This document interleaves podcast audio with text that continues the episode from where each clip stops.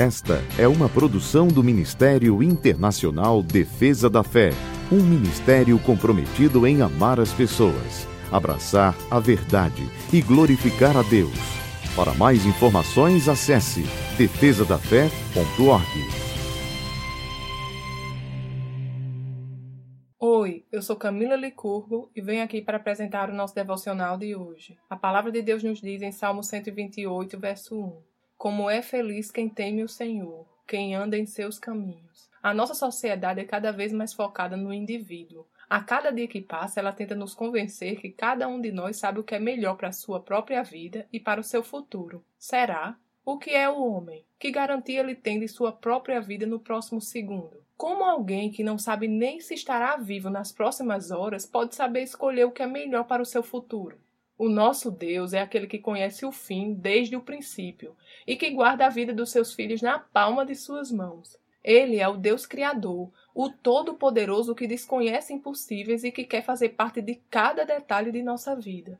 Mas, para isso, devemos escolher seguir os seus direcionamentos. No final das contas, tudo depende das nossas escolhas. O livre-arbítrio é algo que o nosso Deus tem como extremamente precioso e por isso ele respeitará cada uma de nossas decisões. Mas, como qualquer decisão, ela gera consequências. Pode ser que, seguindo a nossa vontade, nós consigamos lograr êxito em algumas decisões, mas nada nos garante que o resultado dela nos levará para o caminho correto e mais satisfatório. A nossa única garantia é Deus e a Sua palavra. Não há segurança maior do que confiar naquele que não muda e que nos ama com amor imenso, que é bom e cuja vontade é que vivamos uma vida abundante e cheia de sentido. Por isso, diante de grandes decisões, sigamos o caminho do Senhor e os seus direcionamentos. O Espírito Santo sempre nos guiará a águas tranquilas e pastos verdejantes. Apenas confiemos, obedeçamos e descansemos. O nosso Senhor e Deus Todo-Poderoso cuida de cada detalhe do nosso futuro.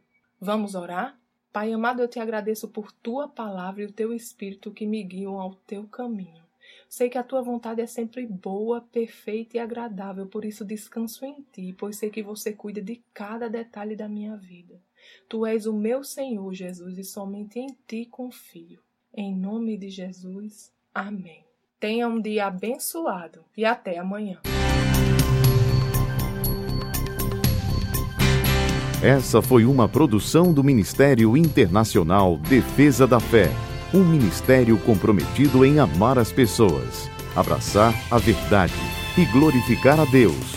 Para saber mais sobre o que fazemos, acesse defesadafé.org.